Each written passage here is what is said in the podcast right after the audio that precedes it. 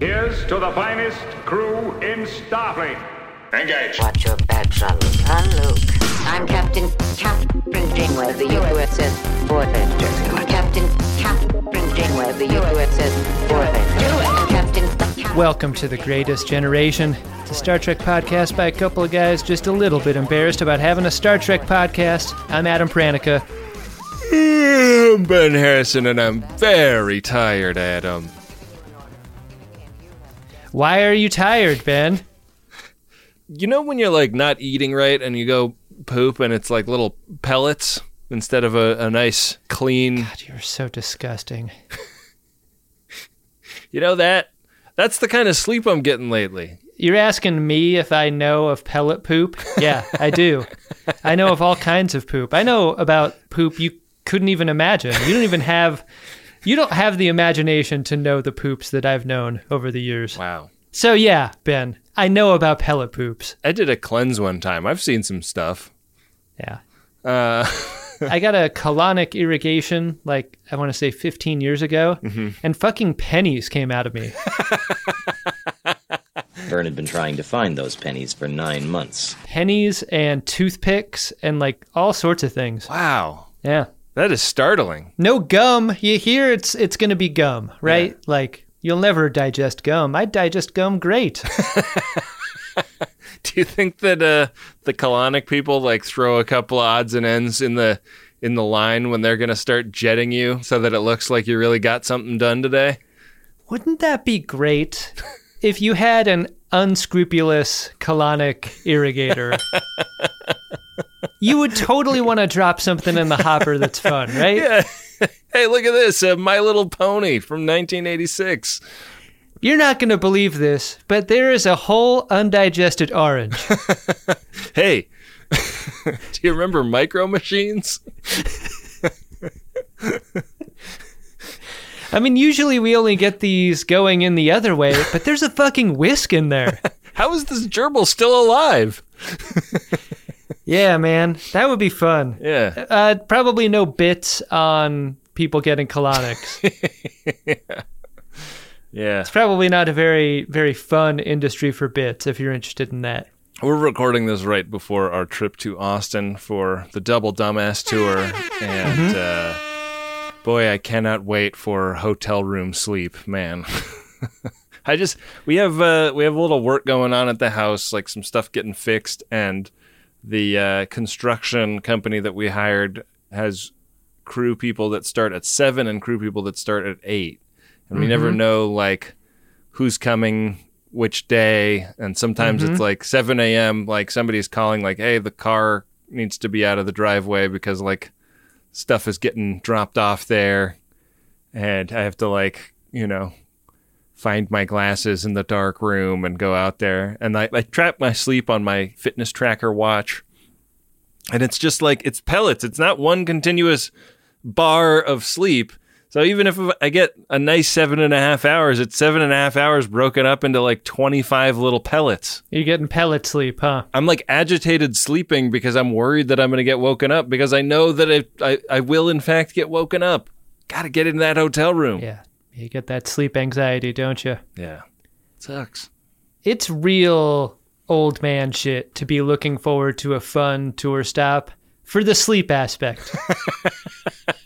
Instead of all the fun that Austin has to offer. Yeah. And it's a lot. Yeah.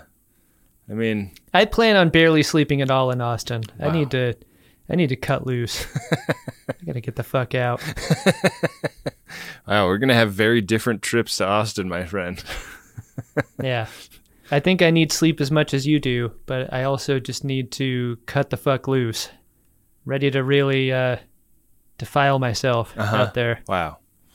All right. I I just want all the slushy beverages and beef. and then you know who's gonna be making the pebble poops, Ben. yeah. Both of us. Yeah. I'm gonna join the club. Yeah. Well, uh, do you want to join the club, much like Seven does with the crew of the ship on today's episode of Star Trek Voyager? I think she's got a little more hazing to endure before that ever happens, Ben. Why not get that started with Star Trek Voyager Season 4, Episode 3 Day of Honor? Revert course. Unless you've got something a little bigger in your torpedo tubes. I'm not turning around.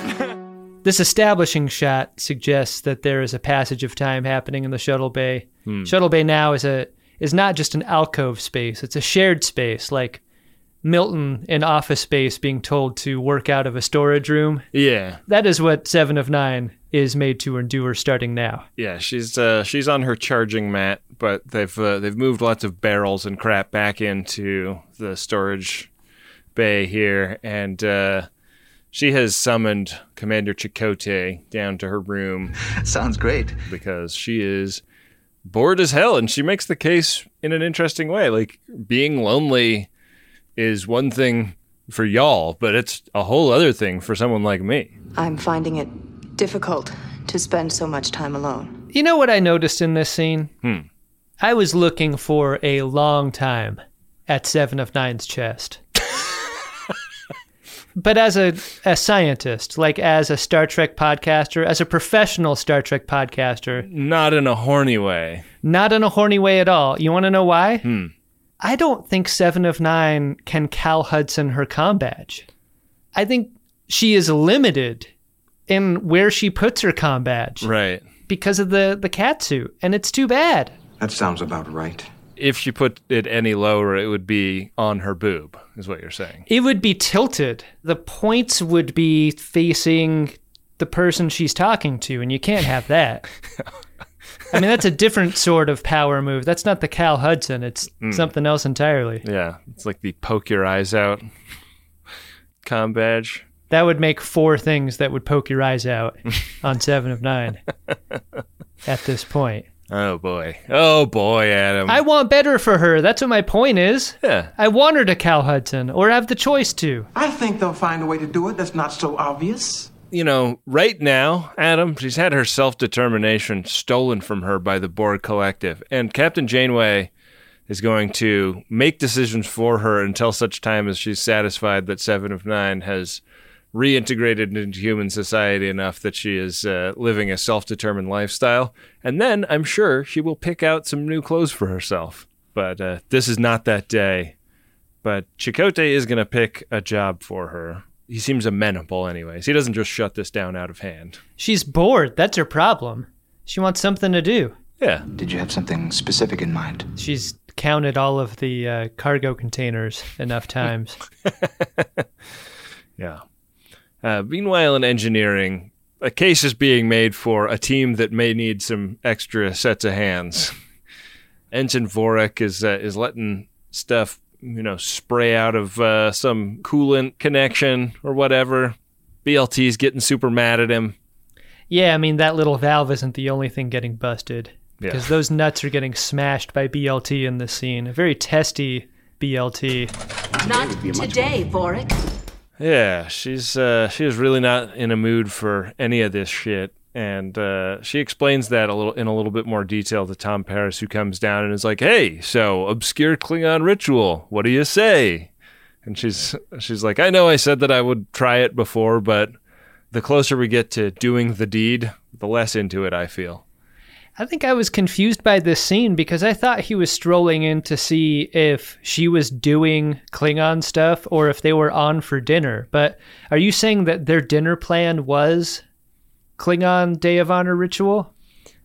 I'm, I'm not sure if, if they like were meant to coincide, but there's like later in the episode, he also mentions that he like worked on helping her Right. set up the holodeck program. So I think that he is expecting to at least at least observe, if not participate, in Day of Honor stuff. I mean, he should save room for Targ, right? Yeah, exactly. He doesn't want to have to eat before. Right. I mean, what you want to do ahead of a date like this is definitely fuck before, Yeah. and then eat, then fill up on Targ, and then and then get yourself pain sticked. right. You think you'd sleep a lot better if you'd been pain sticked thirty times beforehand? Uh, I probably yeah, it, it- that would probably fuse some of those pebbles together. yeah, you're making log yeah. after getting pain sticked. That's for sure. Pebbles, best kind of ice, worst kind of poop, worst kind of sleep. Yeah. Yeah. I was surprised to see Vorik. And uh, if I'm BLT, I'm probably keeping a safe distance, right? Who'd you, who'd you rather work with if you were BLT, Vorik or Seven of Nine? Why didn't Vorik get moved on to like I don't know a different team? you know BLT has the shit talk in her because she shit talks the hell out of Seven of Nine later. Yeah. No shit talk to be given to Vorik, even though he is very deserving of it. Yeah, yeah. What she explains to Paris is uh, she's had a run of bad luck, and by the transitive property, she's not in a sentimental frame of mind, so she's not going to do this Klingon ritual. I am in a bad mood, and I know that I am being a little bit testy. Tom Paris is like, "Well, at least you you're going to get dinner with me, right?" If you're not going to get Targ on the holodeck, maybe we can get Target Neelixes. This is when Chakotay comes in to continue that run of bad luck by ordering BLT to make Seven of Nine her problem. She wants to work in engineering. Yeah. What? very much reminded me of uh, LaForge going to Picard about not wanting to deal with Barclay's bullshit. I really like the good guy warning that Paris gives Chakotay as they pass. Yeah. Hey, buddy, cover those nuts. Chakotay just grabs an iPad from a from a Yeah. control station and holds it over. I mean, Chakotay's really come around on this seven and nine thing. He was the chief skeptic Yeah. not that long ago, and now he's here to foist her on BLT, who I would say, like, this is a work request being made by a managerial figure on a subordinate, and Yeah. BLT has got a lot of lip about this. She really does. Bottom line is, I don't want her working in engineering. She really uh, forgets herself in the way she talks up to the boss. I mean, has she always had this kind of lip latitude? I don't think so. Chakotay really has to remind her. The bottom line is, I'm giving you an order and you're going to follow it, Lieutenant. with Chakotay, she does often get a little lippier than. Yeah. I mean, Janeway does not catch this kind of guff from BLT. Yeah. I mean, this is a very efficient pipe down that Chakotay gives her in this moment. Yeah. It's one of those like I shouldn't have to pull rank, and just by saying that you shouldn't have to pull rank, you've pulled rank. He's like, You're, the bottom of your badge is not pointing at my eyes, Yeah. so you're not going to distract me like that. I don't need this iPad over my junk. I shouldn't have to worry about this. Whatever you say, sir. After the title sequence, Seven of Nine is in the captain's ready room being told, like, listen, we're not going to leave a security detail on you, even though we should. But when you go to work with the engineering team, we want scouts honor that you're not going to try and contact the Borgs again. I take Scout's honor so seriously that I will not be posting security in engineering while you do work there. How many Boy Scouts have you assimilated as a member of the Borg? this is crazy, right? No security? Here's the thing even if she chooses not to post security in engineering, she doesn't have to say it because by calling attention to this decision, I think it makes her look foolish and bad and too trusting. I know the episode wants you to be inspired by Janeway's trust because it's all about this relationship between her and Seven of Nine, but it does not start out as a good look, I would say. You remember that whole series of episodes where Tom Paris was acting like a fucking dickhead in Yeah. order to like build plausibility for him going off the ship eventually? Uh huh. I feel like Janeway may be playing chess here. The shit's chess, it ain't checkers. Like maybe she is telling Seven that there's no security because in fact there is security and there's going to be somebody Yeah. watching her at all times and she wants to see what Seven does when she thinks that there's no security. Right. I don't know. I mean, it's not a good scene for Janeway for that reason, and also the whole I find your name difficult to pronounce. Would you mind if we abbreviated it in a way that made it easier for me to say? Something that's a little easier on the American Yeah. tongue. You know, in ancient United States history, uh, there was a place called Ellis Island. I would like you to consider my ready room a form of that. and so, if you were to become the crew, let's name you something that integrates better. How would you feel about seven? I know you don't want to do it. Do it. Coffee black. Make it yourself. I'm trying to help you see this as an opportunity to grow. Make it yourself. out on the bridge, they are running up on a spaceship that is in bad shape and uh, Tuvok calls the captain in to get on FaceTime with the captain of this ship. Were you surprised that she left her ready room first? like in another instance of giving Seven of Nine too much trust, because if I leave and that door shuts behind me, uh oh. Seven's getting into all the trinkets. Right. The guy that she meets on FaceTime is called Ramen of the Katati people. Boy, this guy had a really bad case of cystic acne when he was a teenager. Yeah. One one of them have, hasn't been gotten yet on the back of his scalp. He's really got Tuvik's head, doesn't he? Ugh. It's a lot. It looks as bad on the front as it does on the back, though. Yeah. How difficult is it as an actor to have such a long protuberance on the back of your head? Like, I, I'm not expecting anyone is lying down, Right. but this guy doesn't have the option, even. Is this why there are so many different weird kinds of pillows in Star Trek? Because like some pillow, like you're issuing pillows to people whose heads could go far as far back as this. This guy is using hemorrhoid pillows all over the place. Fill Yeah. him up. Yeah. He's telling this sob story. Hey, like our people got uh, scattered to the wind by the Borgs. There's like very few of us left, and we're all starving, and our ships are all fucked up. Is there any way you could help us? He's selling magazines. Yeah. Janeway's like, I, I don't need a subscription to Vibe. Mm-hmm. and he's like, but how is my basketball team going to get to states?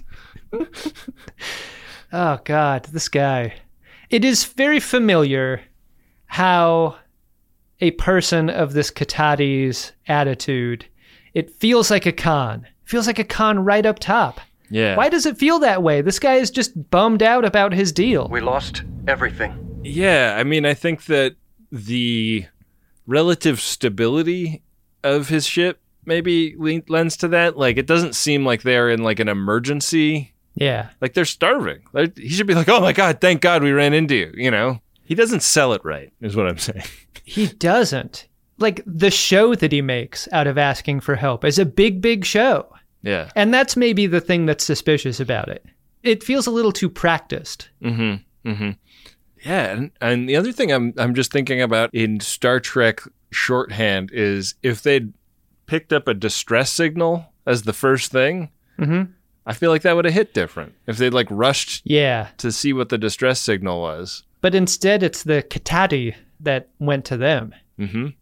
So uh, one of the things he asks for is some thorium isotopes. Without them, our systems can't function. Janeway's like, "That's great. We'll get you some of those in the A story."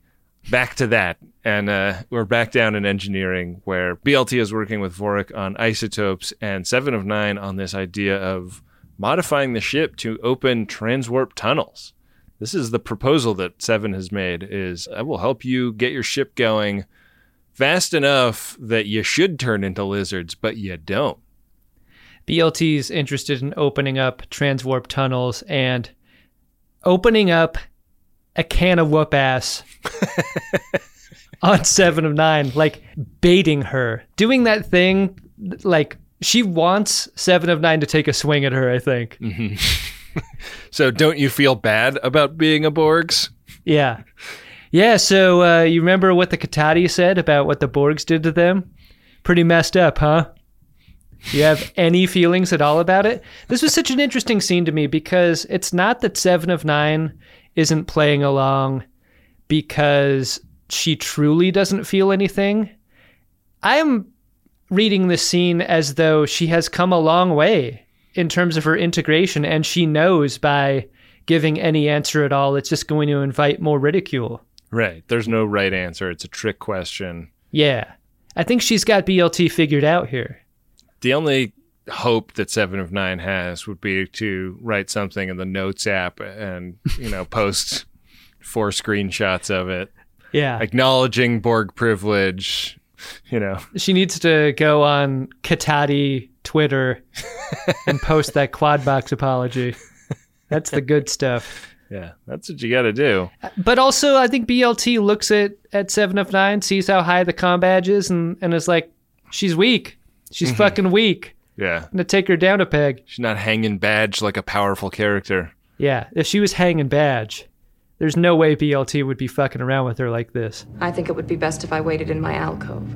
I think you're right. I think that uh, BLT is just having a real bad day. It's not about to get better because she goes to Neelix's restaurant and Neelix, the king of not reading the room, comes up to her and wants to cheer her up. I'll bet I can help. He's got a morale boosting apron and a personal pan blood pie just for her. That looked like a mashed sweet potato pie, didn't it? yeah, did. I, I gotta say, I dislike most of the garments that Neelix wears. Mm-hmm. I would fucking wear this apron. This is a great looking apron. It's a nice looking apron. It's gonna hide your, your spills and stains very well, I think. Talk about Calvin Hudsoning. He's put the badge low on the apron itself. Yeah, I like that move. Do you think because she's half human, she likes to order a blood pie, like half blood pie, half pepperoni? Easy on the blood. Yeah. you know what? Instead of blood, I kind of like a white pie, so maybe like a garlic sauce situation. yeah. Uh, yeah, that that probably that tracks. Uh, What you love is the is the targ pepperoni that turns itself into cups. mm, yeah, and, and nice. when the uh, when the blood cheese gets all all browned along the Yeah. edges, mm, so tasty. Yeah, it's lacy. It's like all blood, right? It's mostly blood in the blood pie. Is that what you're saying? Yeah, It's blood cheese. and are you supposed to drink it with blood wine, or is that just too much blood? Oh man, you're gonna need an antacid for a, a dinner like that. Get that checkered tablecloth blood pie joint everyone loves Yeah. with the red cups. Mm-hmm. My mother-in-law doesn't think it's really Klingon food unless that's the kind of vibe in the restaurant. You know, there's a arcade cabinet of uh, Patak Fighter 2 in the corner. That's how a lot of Klingon kids grow up. Mm-hmm. It's good times. Yeah. Um, Neelix does turn this around by proposing basically a real-life version of Tuvok's choke Neelix holodeck program. I was thinking the same thing. I had underestimated the damage of Cass leaving the ship and what it did to Neelix because Neelix full on pivots into sub. He's like, you know what? I never did this with Cass, but if at any point you just want to come over and dominate me, I'm down. When you're angry, come see me. Call me names. Insult me. And it made me wonder, like you, Ben, if maybe that wasn't a hologram at all in in Tuvok's program. Maybe that was Neelix actual. Maybe he he did that uh, for Tuvok. the scene we didn't see is Neelix offering himself to Tuvok in that same way. Right, right. You may use me to blow off steam. he says this to her. She says it's like the nicest thing anyone's offered, and he like is about to walk away, and she's like, "Hey, Neelix, one more thing." And I, I totally thought she was gonna be like, "You were one of the most obnoxious motherfuckers I have ever met." I was so sad when she just wanted the pie. You thought she was gonna totally destroy him after the gift of sub he offers? yeah, I thought that she was gonna take him up on it right then, right there. Oh, I see. Yeah, like like ready to go. yeah, I'm here if you need me. Captain Coward, Captain where the USS Fort. Captain Coward, Captain where the USS Fort. So she goes down to the holodeck, which has been made to look like some Star Trek caves, and there's a warrior there who greets her and uh, starts to tell her about how the ceremony is going to go. Will be a lengthy ordeal. There's, uh, you know, a couple of appetizer courses, and then uh, they get to the fun with the pain sticks and the batleths. Do you have a Day of Honor membership card? In order to accrue points for every Day of Honor ceremony you participate in. If you come celebrate your day of honor on your birthday, you get a free sombrero. Please enjoy your Targhart appetizers. they go wonderfully with Matlock. The Grail of Kalis. Wow. Yeah. You know, Kalis's grill comparatively humble since he was, he was a carpenter. In the Klingon Indiana Jones movie, do you think that's a point of emphasis? Like choose which grail of Kalis he drank out of? Yeah, exactly. Choose wisely. So they, you know, start elaborating on on all the pain sticks that she's in for, and she's like, nah, I, "All right, I pass. I, you know, I didn't want to do this before you described it. Certainly not now. the metlach was was one thing, the pain sticks are another." And she's like trying to walk out of there, and they grab her and start pain sticking her. Instead of computer end program, she finishes the job by beating up the warriors that are pain sticking her. I started counting the pain sticking, and I'm like, "You're almost there, BLT. Let's just get it over with. Yeah. You already ate the targ heart. You already drank the motlock. We we know that you've been hitting people with uh, with batleths in Worf's workout program. Yeah. Were you a little disappointed not to see a skull face? Yeah. Yeah. Bring him back. I want turtle face. I want skull face. Yeah. I would have liked that trench that Worf had to walk along. Instead, it's the host. Yeah.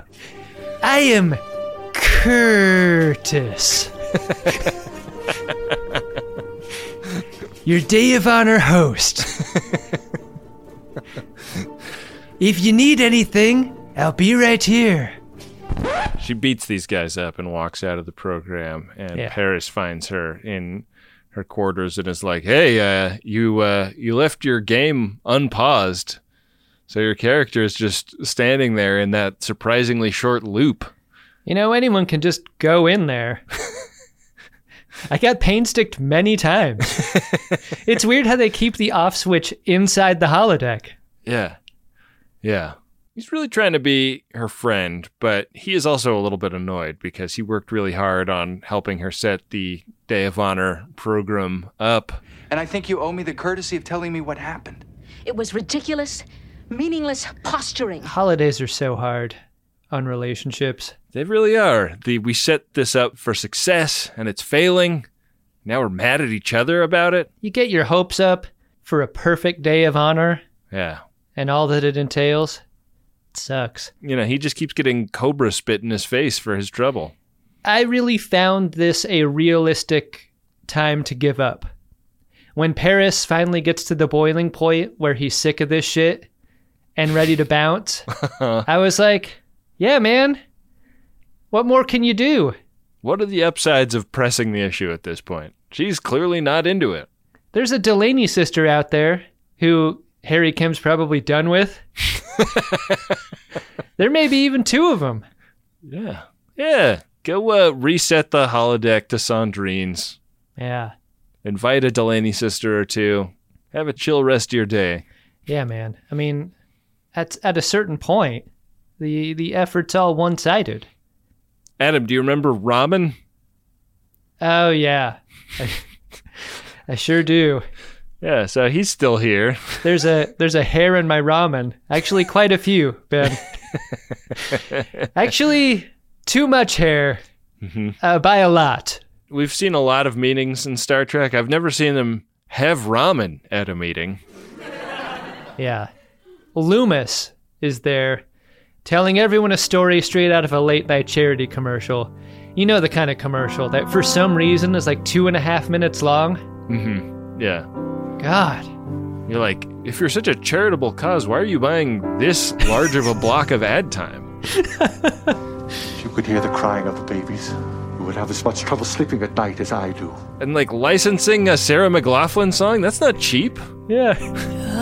I mean, I think these Katatis are hiding something based solely on on the pitch here. Yeah. He is in that mode of a person who asked for help and is now sort of dissatisfied with the amount of help that he's getting. Right. Yeah, and and it turns into the thing where he kind of accuses the Voyager crew of being limousine liberals. Apparently, keeping your bellies full is more important to you than helping those less fortunate. We're here suffering, and you're you're flying around the galaxy, acting like your problems are just as big as ours, and they're fucking not. Neelix is like, well, if we gave you as much as you wanted, we'd end up as poor as you are right now. and that's not going to work for us.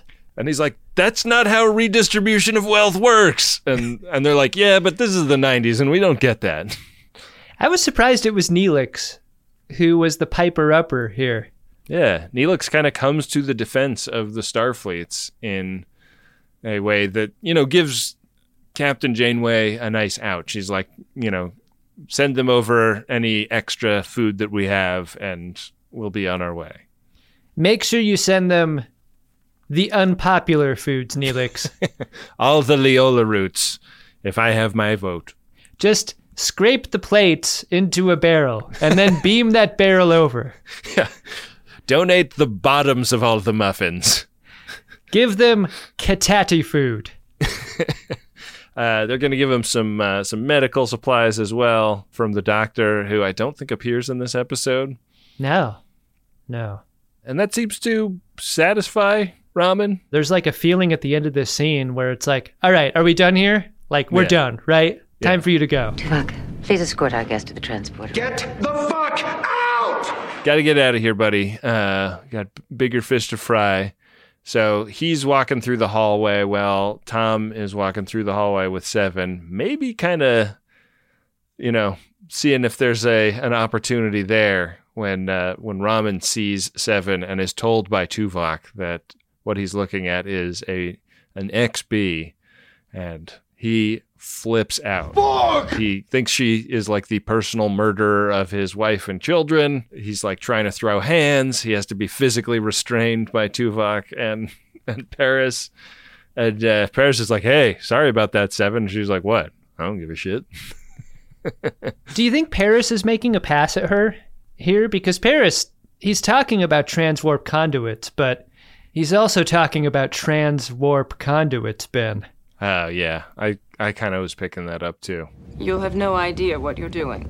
I am a quick study. It's either that or he's just relieved to be in someone's company that isn't creating drama out of every little situation. And I think the end of this scene is what really emphasizes that part because if it were BLT and not Seven of Nine, BLT would have acted very differently in this moment. and I think there's something attractive about Seven of Nine here where Paris is like, God, you know, you really could have flown off the handle there, but you didn't. You're chill as hell. Why didn't you murder Ramen with your hands? Yeah. That's what my girlfriend would have done. I'd like to get to know your transwarp conduits a little better. Uh, well, that opportunity will be available to him because uh, that's what they're testing next. And uh, they head down to engineering where everybody is working on this transwarp conduit test. They're, uh, they move the helm control down to engineering so that Paris can be right there for it. Yeah, I mean he's playing the piano right next to Seven of 9 Mhm. Like they're they're cozied up. playing a little duet. I was surprised that uh, BLT was was cool with this arrangement. Yeah, it. Uh, I mean, you see her look at them together a couple of times, and and uh, does not look like she's super happy to be looking at that. So, anyways, they go to warp. They're warping along, and they start doing the things that they believe they need to do to open a transwarp conduit. And uh, surprise, surprise, it does not go great. You got your tachyons leaking all over the place, and it's just getting worse. Like there's no, in the submarine parlance, that there's there's just not enough valves to turn to Right. stop the tachyon leak, and it really feels like it's blast door time. You have your orders. Now seal the goddamn bay before we all go down. does and uh, they got to get out of there the you know the last two people in the room are tom and balana she's trying to needs of the many and he persuades her like no we just got to get out of here and as they're walking out of the room she's like setting it up that they're going to eject the warp core and we're all thinking like oh great another one of these things where it seems like they're about to eject the warp core and then at the last minute they don't Yeah. Yeah, but instead you you cut to the exterior of the ship and you're angled right on the hole yeah as this thing comes out. This is what I want, man. A nice clean elimination. It's not pebbles, it's the whole thing. Yeah. Yeah, nice healthy warp core coming out. and uh, it floats as soon as it leaves the ship and that's another sign you get a healthy constitution here. This ship must have been eating a lot of fiber. Yeah. So the Leola roots are not all bad.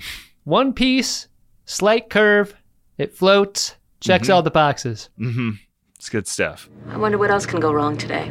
I've got to get that platinum, get that lobe enlargement. I've One of the amazing things about making The Greatest Generation is getting to see all of the cool creative stuff that the Friends of DeSoto make when we do a Code 47 episode. People send in handcrafted stuff all the time, and they send in their books, they send in paintings, they send in uh, crochet work. It's so cool. And uh, I want a few more of you to have websites to direct us to in those letters. I want you to put your beautiful work on display for the world so that when we get to look at it, we can tell people where to go to get a look at it themselves. And you don't have to know anything about building a website to build a website these days because you can use Squarespace. It'll look beautiful no matter what kind of device people are looking at it on. Hell, you can even sell stuff using a Squarespace website. Don't make your cool creative project captain's eyes only. Head to squarespace.com slash scarves for a free trial. And when you're ready to launch, use offer code SCARVES to save 10% off your first purchase of a website or domain. A good time so often has a downside, doesn't it? Especially when it comes to stuff that you put in your birdie. We've all been hungover before. I mean, many of us have, I guess. Or we've had too much jazz in our gummy. And that sucks, right? Because you don't think about the time after the good time that you've been trying to have a good time. That's why I like Lumi Labs so much. It's the predictability. Through painstaking trial and error, I have found my perfect dose. It's what I can depend on when I could use a little more chill, a little help getting into a creative headspace, and I don't need to have too much fun doing whatever it is I need to be doing. And I'm so glad that Microdose is available nationwide.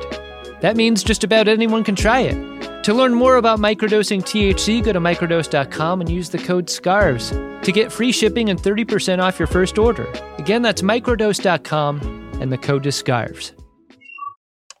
Back for another game. You know it. What's going on? Just one more week till Max Fun Drive. Hard to believe. It's been a heck of a year since the last one. We're now a worker owned co op. We raised $50,000 for charity last year. And we've added a bunch of awesome new shows. But do you think we're ready to do it again? Absolutely. Lovely new gifts are lined up. The episodes will be amazing, and wait till everyone hears the bonus content. Yeah, plus they know to go to MaximumFun.org slash newsletter, so they're getting all the news. Oh, like that meetup day is on Thursday, March 21st. Then what's bothering you? Me? Oh, nothing. We're all set for Max Fun Drive to start on Monday, March 18th. I just didn't want you to see this coming. Check. What? Hang on. Most of the plants humans eat are technically grass. Most of the asphalt we drive on is almost a liquid. The formula of WD 40 is San Diego's greatest secret. Zippers were invented by a Swedish immigrant love story. On the podcast Secretly Incredibly Fascinating, we explore this type of amazing stuff stuff about ordinary topics like cabbage and batteries and socks. Topics you'd never expect to be the title of the podcast. Secretly Incredibly Fascinating. Find us by searching for the word secretly in your podcast app. And at MaximumFun.org. to get that What now? Are you planning a heist? gold. Worst day of BLT's life. And when we come back, I don't know if this was done with like a matte painting or what, but they make it look like there's no warp core in engineering. And I thought this was great. Yeah, it, I wondered also if they took it apart and wheeled it away or if they, you know, hung a drape to cover it Yeah. or something. Because like nobody walks in front of it, which makes Yeah. me think that there's a it was painted a camera trick in the wide angle. Yeah, that would make sense. This is a show that that's capable of that. Yeah, but um, yeah, it's uh, so it's millions of miles away. It's like it's way back behind them, and Paris and BLT pretty quickly get stuck uh, on go pick it up in a Subaru brat duty. Inexpensive and built to stay that way. Did this scene make you wonder if you could send a Subaru Brat out to retrieve the warp core with a tractor beam? Could you fly a bunch of Subaru Brats out to tractor beam the Voyager all the way back to the warp core? Oh, interesting. Yeah. Do you think it's just too much mass to move? I don't know how that works. I feel I like don't they know leave either. that intentionally a little vague. Yeah. I mean, th- this is another expendable shuttlecraft. Yeah. I feel like They're really pumping them out now. Yeah, yeah. I mean, no wonder they have to be on replicator rations. They have to keep re-replicating their fucking shuttlecraft after every episode. No kidding. Inside the shuttle, BLT continues to make the day's terrible events all about her. Yeah. Maybe it's me. This is starting to wear a little thin on me, but not to Paris. Paris has still got a great perspective on the thing. Shit happens, bad luck happens. Yeah. This day isn't happening at you. It's it's happening to everyone. And uh, honor be damned. Let's just go get this uh, warp core, and uh, we'll we'll put it back in the ship. Everything's gonna be right as rain. But they when they get up to it, they find that a Katati ship has put a tractor beam on it. And one other thing they talked about on the way is that uh, the warp core is unstable, and they need to fix it before they do tractor beam so that it doesn't explode on them. Right. And so instead of just being mad that their warp core is getting stole by the Katati, they're like, hey, don't tractor beam that. You will die. Yeah, I think it's less about killing the Katati and maybe more about losing their one and only warp core, right? Yeah. I mean, it's it's all of these things, and uh, the Katati are, are you know claiming salvage rights to this thing, and uh, this turns into a firefight that pretty quickly compromises the shuttle. They got like two and a half minutes to get out of the shuttle before it blows up. That's not a lot of time, and there are no blast doors on a Brat style shuttle, so they gotta go to the spacesuits. Yeah, and they get in uh, first contact vintage spacesuits. Paris tries to have the computer radio Voyager before they beam out, and it's just unclear whether or not that message gets out before they're beamed into space and the Brat explodes. Yeah. Did you think that they were doing like a little overcrank effect on the camera when they were floating around in space? Because it seemed like they were maybe overcranking it a little bit so that they would look a little floatier and then like looping in dialogue. Uh, I bet that's what they were doing. That- All of their dialogue was looped, though, Yeah. in the spacesuits. I mean, it would have sounded really weird to record Yeah. in helmet dialogue. So I understand that, but it's uh, yeah, it, it sort of looked to me like they were like in a, a slight amount of slow motion on top of that. I mean, there's a quality to their speech in the spacesuits too that I that I found delightful. I was Yeah. like, why is Paris talking so slowly? And I was like, oh yeah, because they're in spacesuits. Like that Yeah. seems to be the science fiction shorthand for being in spacesuits. Like let's let's do it, Ben. I'll show you how. Okay. Wow, Ben. It's amazing to be floating in space, huh? I feel weightless for the first time today. I'm just gonna help you out with your air hose there, Ben. Hey, Adam. That's not my air hose. See, it sounds like we're in space. Yeah. that was cool. Yeah. That was really cool. Yeah. And an audio medium, you close your eyes and You believe we're weightless. feels so real. Like floating in the womb. Their plan at this moment is to uh, combine their comm units because one comm unit isn't strong enough to get a message out. hmm One is none. And uh, in order to do that, uh, you just get yourself into a side hug configuration with someone else wearing a suit, and that's all you need to do. I thought you'd never ask. Paris can't help but make horny comments about this, and uh, BLT is really in no mood for horny comments. Especially because, like, what do you like? What are you gonna do? You're gonna get blue spacesuits Yeah. from this. You can't do anything about it. Yeah. I uh, I could have done without hearing what a carrier wave sounded like. I don't need to hear this sound. Yeah. You think that's the moment that uh, Paris decides to rip one? Like he, he'd been holding it in a while, but Yeah. nothing like a carrier wave to cover up the sound of a fart. Much better. And then later, when she plugs her oxygen hose into him, she's like, "Oh God, what the hell?" when you share oxygen, you have to be breathing the other person's air, right? I was thinking the same thing. Yeah. It's like wearing someone else's mask. Yeah. Yeah. That's got to be such a gross out. E, Like the couple of times that I've accidentally put my wife's mask on, it's like, Ugh. it's like, uh, uh. like I, I've sucked face with my wife. We make out all the time. Ugh, we we so make out gross. like people that are still dating. I don't want to hear And that. I don't like wearing her mask. Yes, you, you have a very healthy relationship, Ben.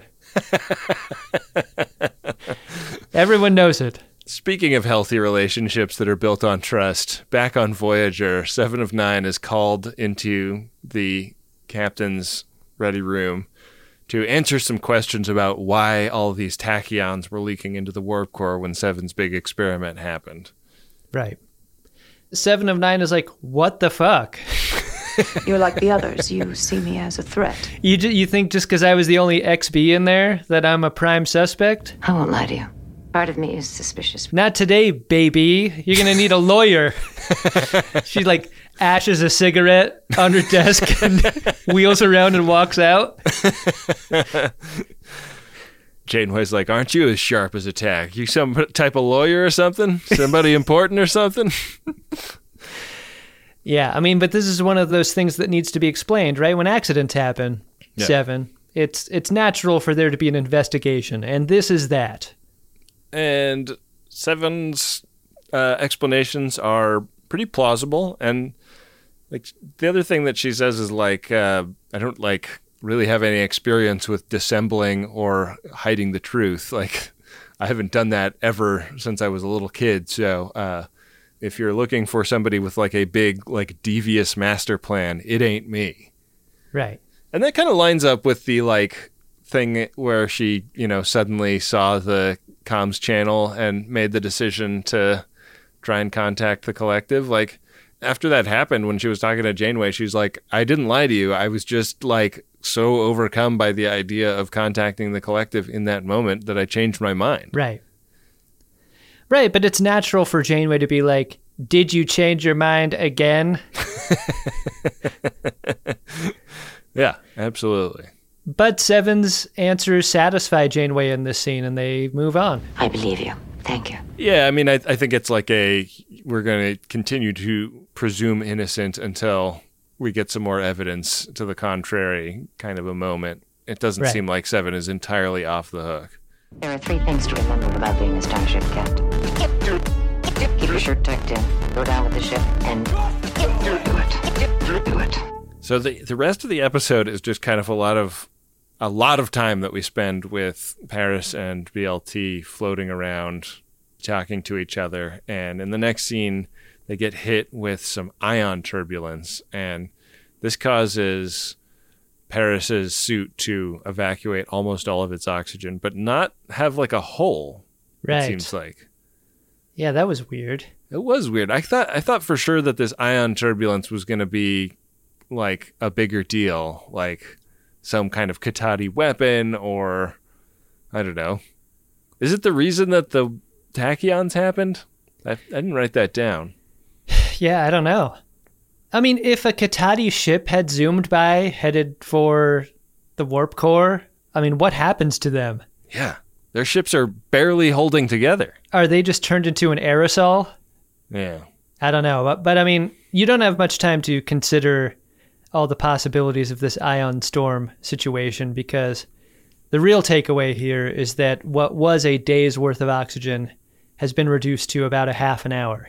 Yeah. And uh, it's not looking great for Paris and BLT. And it's also not looking great for Voyager. Seven has, like, satisfied the captain that the warp power thing was not her fault with some actual sensor readings when they get called out onto the bridge. And Raman is shown back up with a lot more Katati ships. You brought some friends. And uh, it's real, like, no more Mr. Nice Katati moment. Yeah, they're asking for more, but asking really isn't the right word, right? They're demanding because he's got 27 ships to back him up. And while one Katati ship isn't that strong, this is like death of a thousand cuts here. Yeah. This is like death of 27 cuts here. I mean, plus they've got their warp core. It's like the- the Right. Voyager doesn't have a lot of leverage in the negotiation. I'm hoping that will make you more generous. And uh, yeah, this guy is uh, pretty desperate, desperate enough to do bad things. I want your clothes, your boots, and your seven of nine. yeah, yeah, he wants to take Seven of Nine so that they can like punish her in public for the satisfaction of the remaining Katati people. I love how seven of nine's like, sounds good to me. I'm ready to go. I wasn't really uh, doing much over here, so yeah, I will go. Right. Good moment for her. Mm-hmm. Mm-hmm. She gets talked out of it though. No, the captain is like, "You're part of our our crew now, and uh, we back each other up. Sometimes the needs of the one outweigh the needs of the many, and this is Yeah. one of those times." That's right. You can tell things with BLT and Paris are, are going bad because They're talking even slower now. BLT does want honor. After all, all the fucking viewers listening to this show on double speed are getting it in real time now. the, the people that have the overcast feature that edits out silences. Yeah. They're like, what are they doing? Boy, it didn't take long for BLT to give up. She is expecting to die now. We have to face up to it, Tom. And if you're Paris, it's a good time to get radical candor from both BLT and, and out of yourself. Yeah. They talk about how much they've changed and how, you know, BLT starts reflecting on the like keeping people at arm's length and pushing people away thing is Mhm. a kind of maladaptive defense mechanism that she has. I mean, they talk a lot. They talk about like their history at Starfleet. They talk about the ways that they've grown closer and eventually we get to the tearful confession of love. They pull each other closer, and Paris is like, can you feel it? Is that your oxygen hose? Or are you just happy to see me? It's got to be so hard to get an erection in a low oxygen environment, right? but you know, Paris can do it. Yeah. If there's anyone. Paris is like a guy I feel like who, you know, like th- if you go mountaineering, you train in, in low oxygen. You'll like wear an oxygen depriving mask or something when you're Right. doing your workouts or whatever. You prepare for that. But if you're in space and you're a, a sexual rastabout, like do you think you prepare yourself for for low oxygen environments like if you go on an, on a dustbuster club and maybe the planet doesn't have the oxygen you're used to you're still going to want to get an erection right Right. Yeah.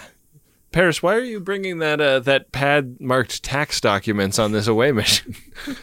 oh, no reason.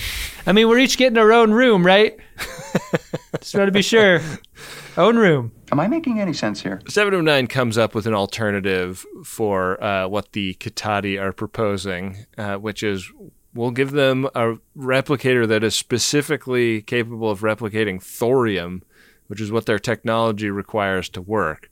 And Yeah. If they're able to replicate their own thorium, they will be in much better shape overall.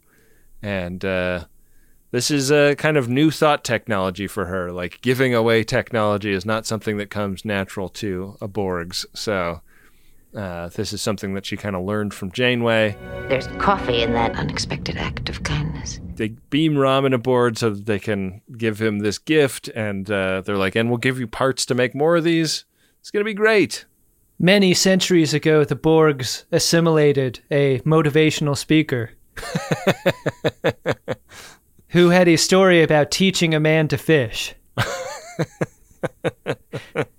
and that is what this is Yeah, yeah. A, a man who had previously had his knowledge of how to fish robbed by us.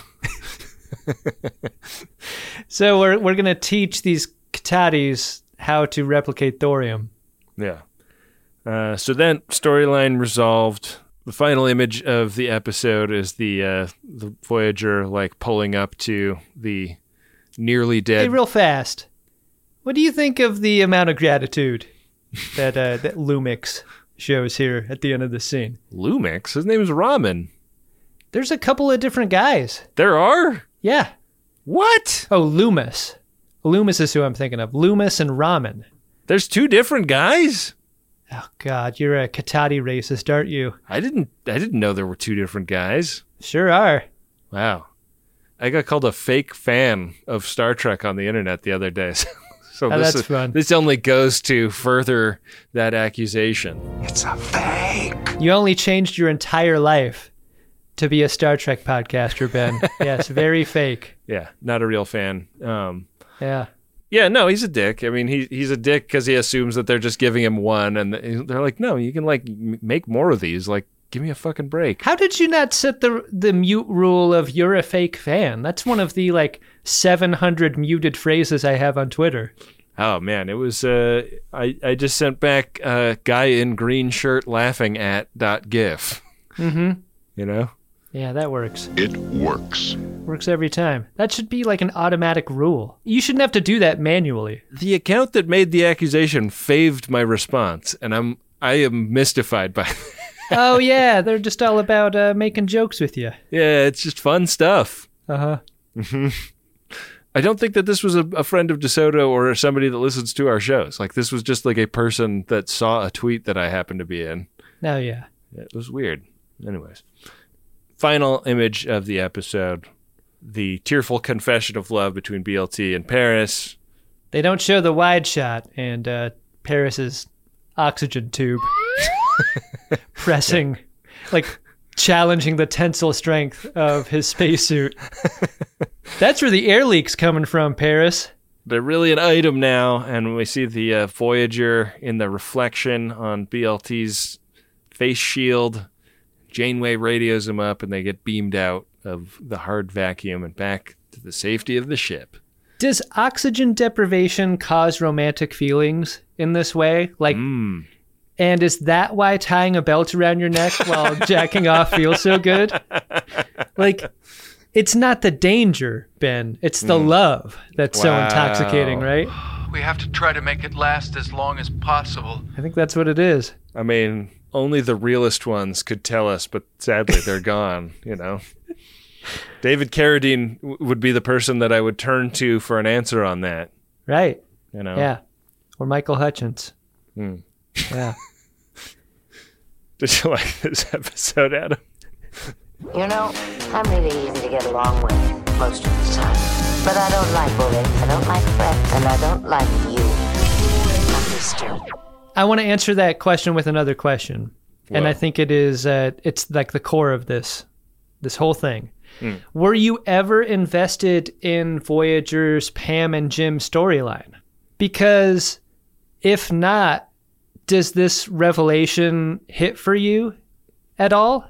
I can't say if I ever was really invested in BLT in Paris. I like that it it seems like they're going to be an item because it seems like an unusual storyline for a Star Trek series to have. There aren't there aren't many long-term couples on Star Trek, are there? There but there are many like will they or won't they couples or Right. exes or whatever. Right. Is Pam and Jim from The Office? Yeah. Oh, okay. Yeah, I never watched that. Yeah, that, that doesn't surprise me. what? okay. You don't watch a lot of things most people have. I did. You, I, you have a I mean, very interesting uh, pop culture diet. I gave it a try. I didn't care for it. Yeah. Didn't, you know, wasn't to my taste. There are other things that are. The list of I didn't care fors that are beloved for most Hey. people is a, is a very growing list. It's growing as long as Perez's oxygen tube. It's not a judgment on other people. It's not a judgment. It's an observation. I'm sorry, what was the question? But anyway, to not maybe changing it from a Pam and Jim comparison to like any television show that uses a a romantic tension between characters that finally is realized. Yeah. Like I don't know, they probably did this on Friends, right? This is a Ross and Rachel thing. Mm. You ever watch Friends? Sam and Diane. Probably didn't care for that, huh? but you know what I mean? Like like part of the fun is ruined when when the tension is broken and they're and they're finally together like Right. and that i think is what i'm getting at with my question like did you want this to happen and are you disappointed that it did because now all that tension is gone Well, I think that maybe the thing that is working in the favor of this relationship is that the tension is not there for the bu- viewer's benefit. Like you can tell that there's tension between the characters, but it doesn't feel like the show is like f- fixated on that tension as like the main source of story structure stuff right and um, for that reason, I'm not disappointed, and I'm also just casually curious to see what happens with it. You know, hmm I would say that that's where I'm at on it. Like, it, it doesn't feel like a huge moment of catharsis, and it also doesn't feel like it is unjustified given stories leading up to this. That is an interesting observation for me because I wonder if the show wants this to feel like a great moment of catharsis. Hmm. And in that way did it fail?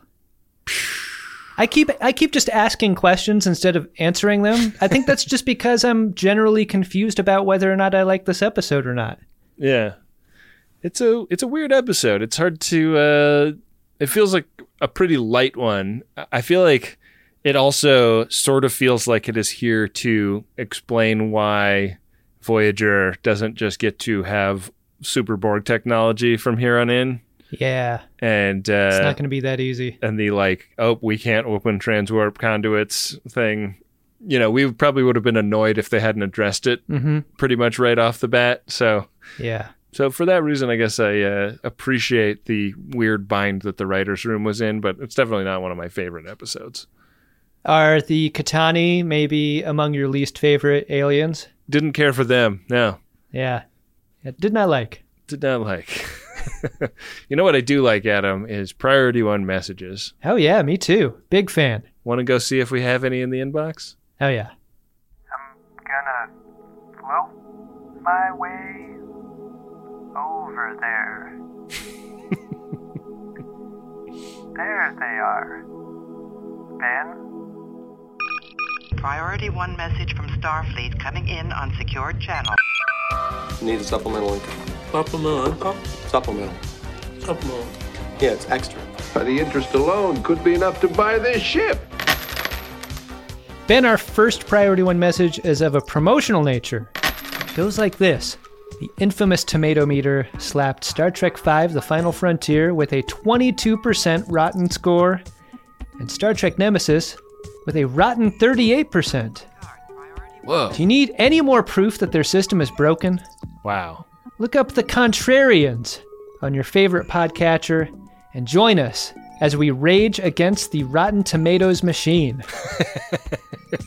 How about this as a as a fun concept for a podcast? Yeah. We are thecontrarians.com is where you can find more information and I'm sure you can download this show on any place where you can get a podcast. I think that this is a is, this, isn't this repeat business from the the contrarians? I feel like they've gotten a P one from us before.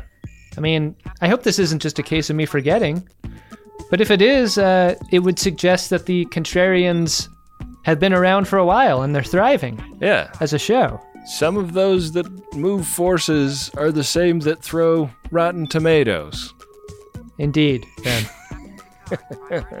Check out the contrarians. Yeah. For more anti tomato rhetoric. We are the contrarians.com.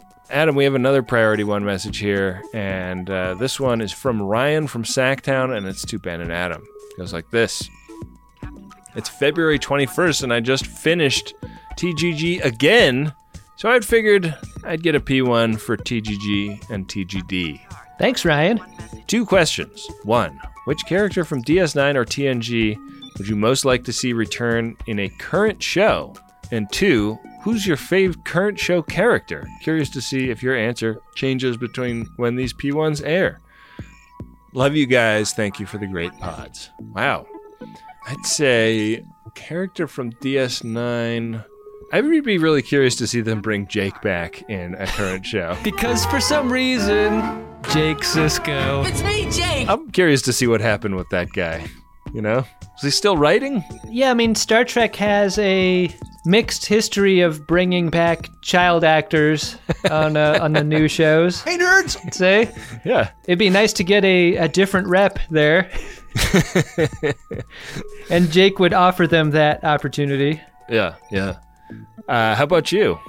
Oh, I mean, uh, I think I think most people could guess that I would want to see what Kira's up to Sure. these days. Yeah. Colonel Kira, Yeah. Do you think she's still a colonel? probably retired colonel these days. I think she left it all behind. I think she probably came around in retirement to opening up a pizza restaurant of her own. Whoa. Yeah. she came full circle like John Rambo, Ben. She's eliminated every competing pizza operation in the Bajoran Yeah. system, and now she's ready to dominate the market.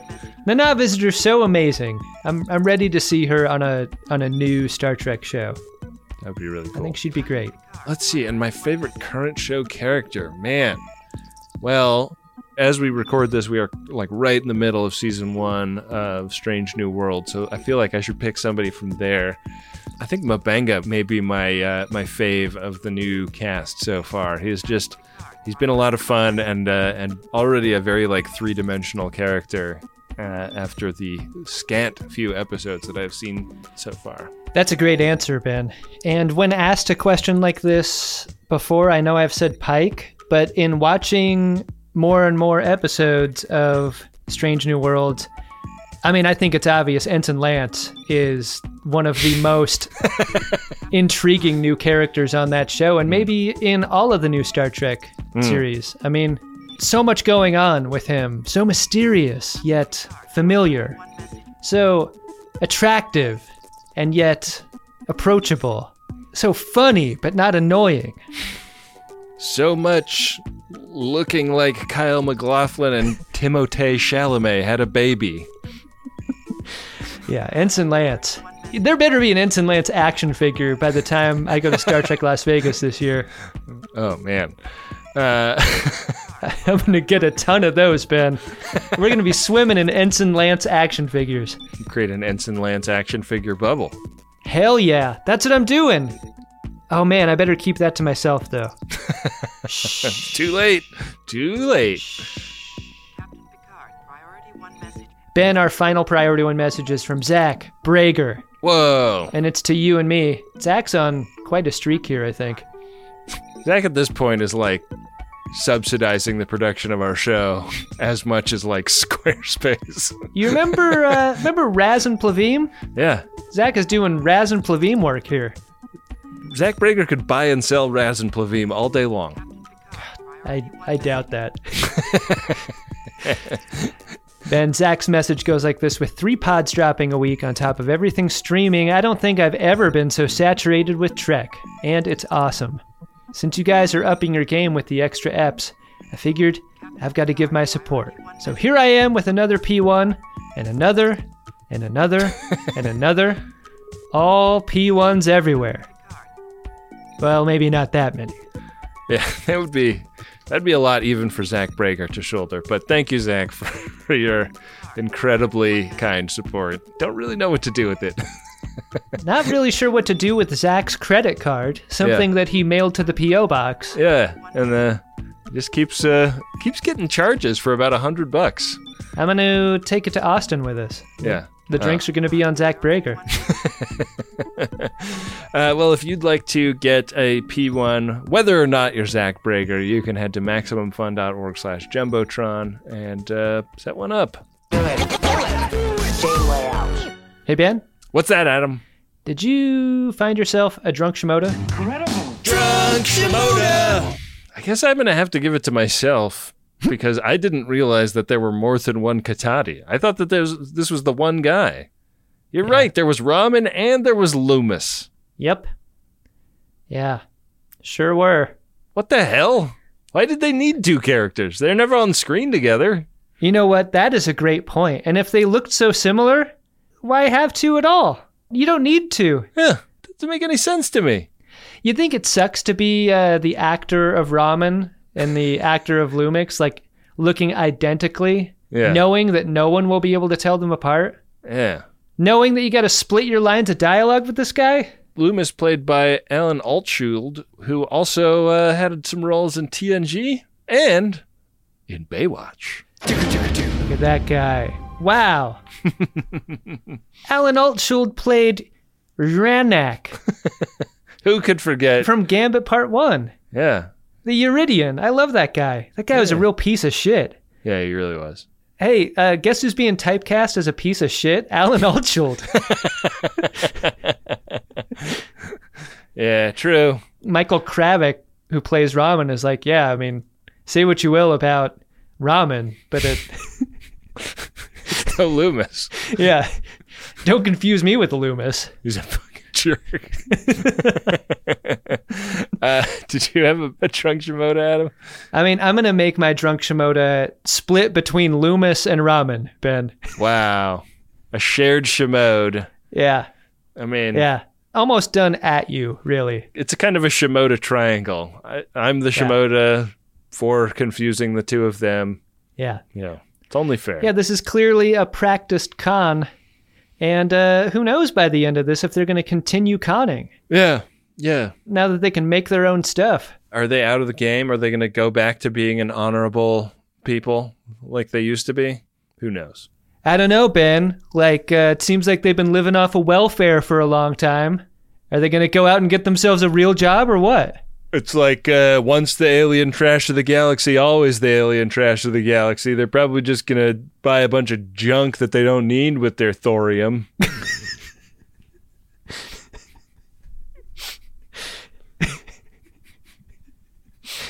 God, you are too good at that. it is disturbing. well, Ben, I am going to turn the page and see where our runabout is on the game of buttholes. The will of the caretaker.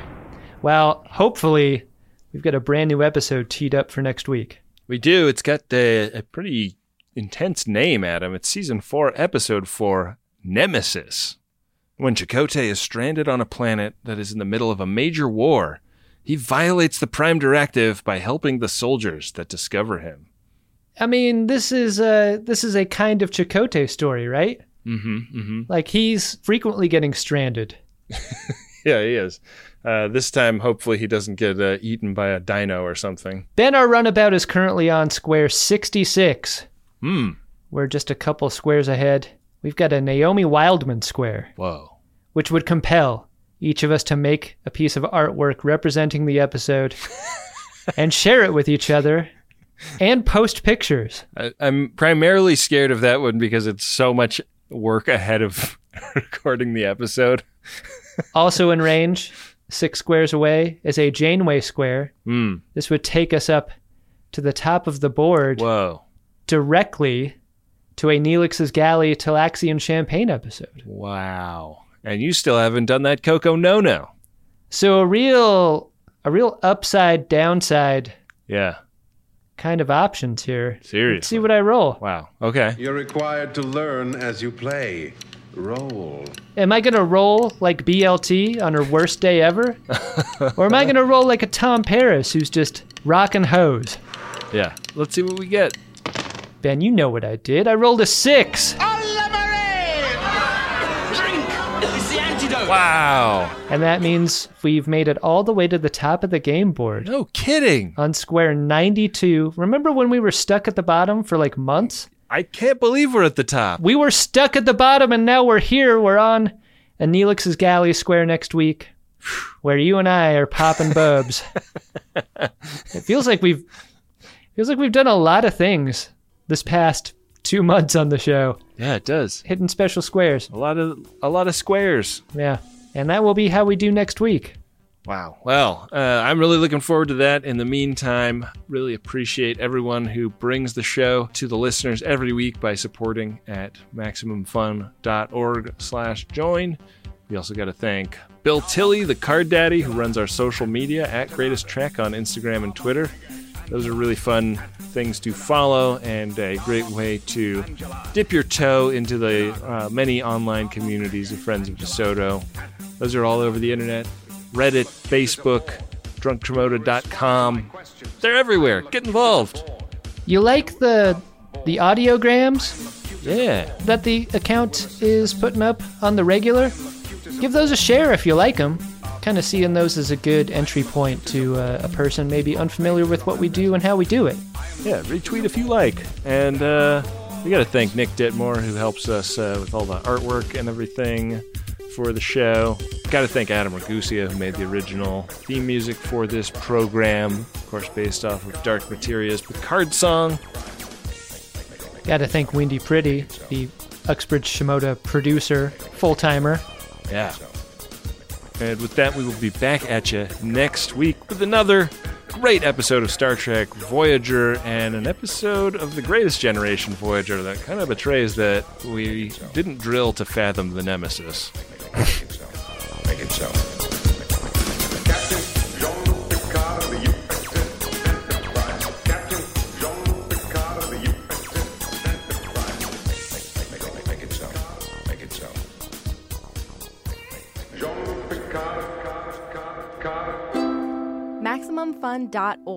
Comedy and culture. Artist owned, audience supported.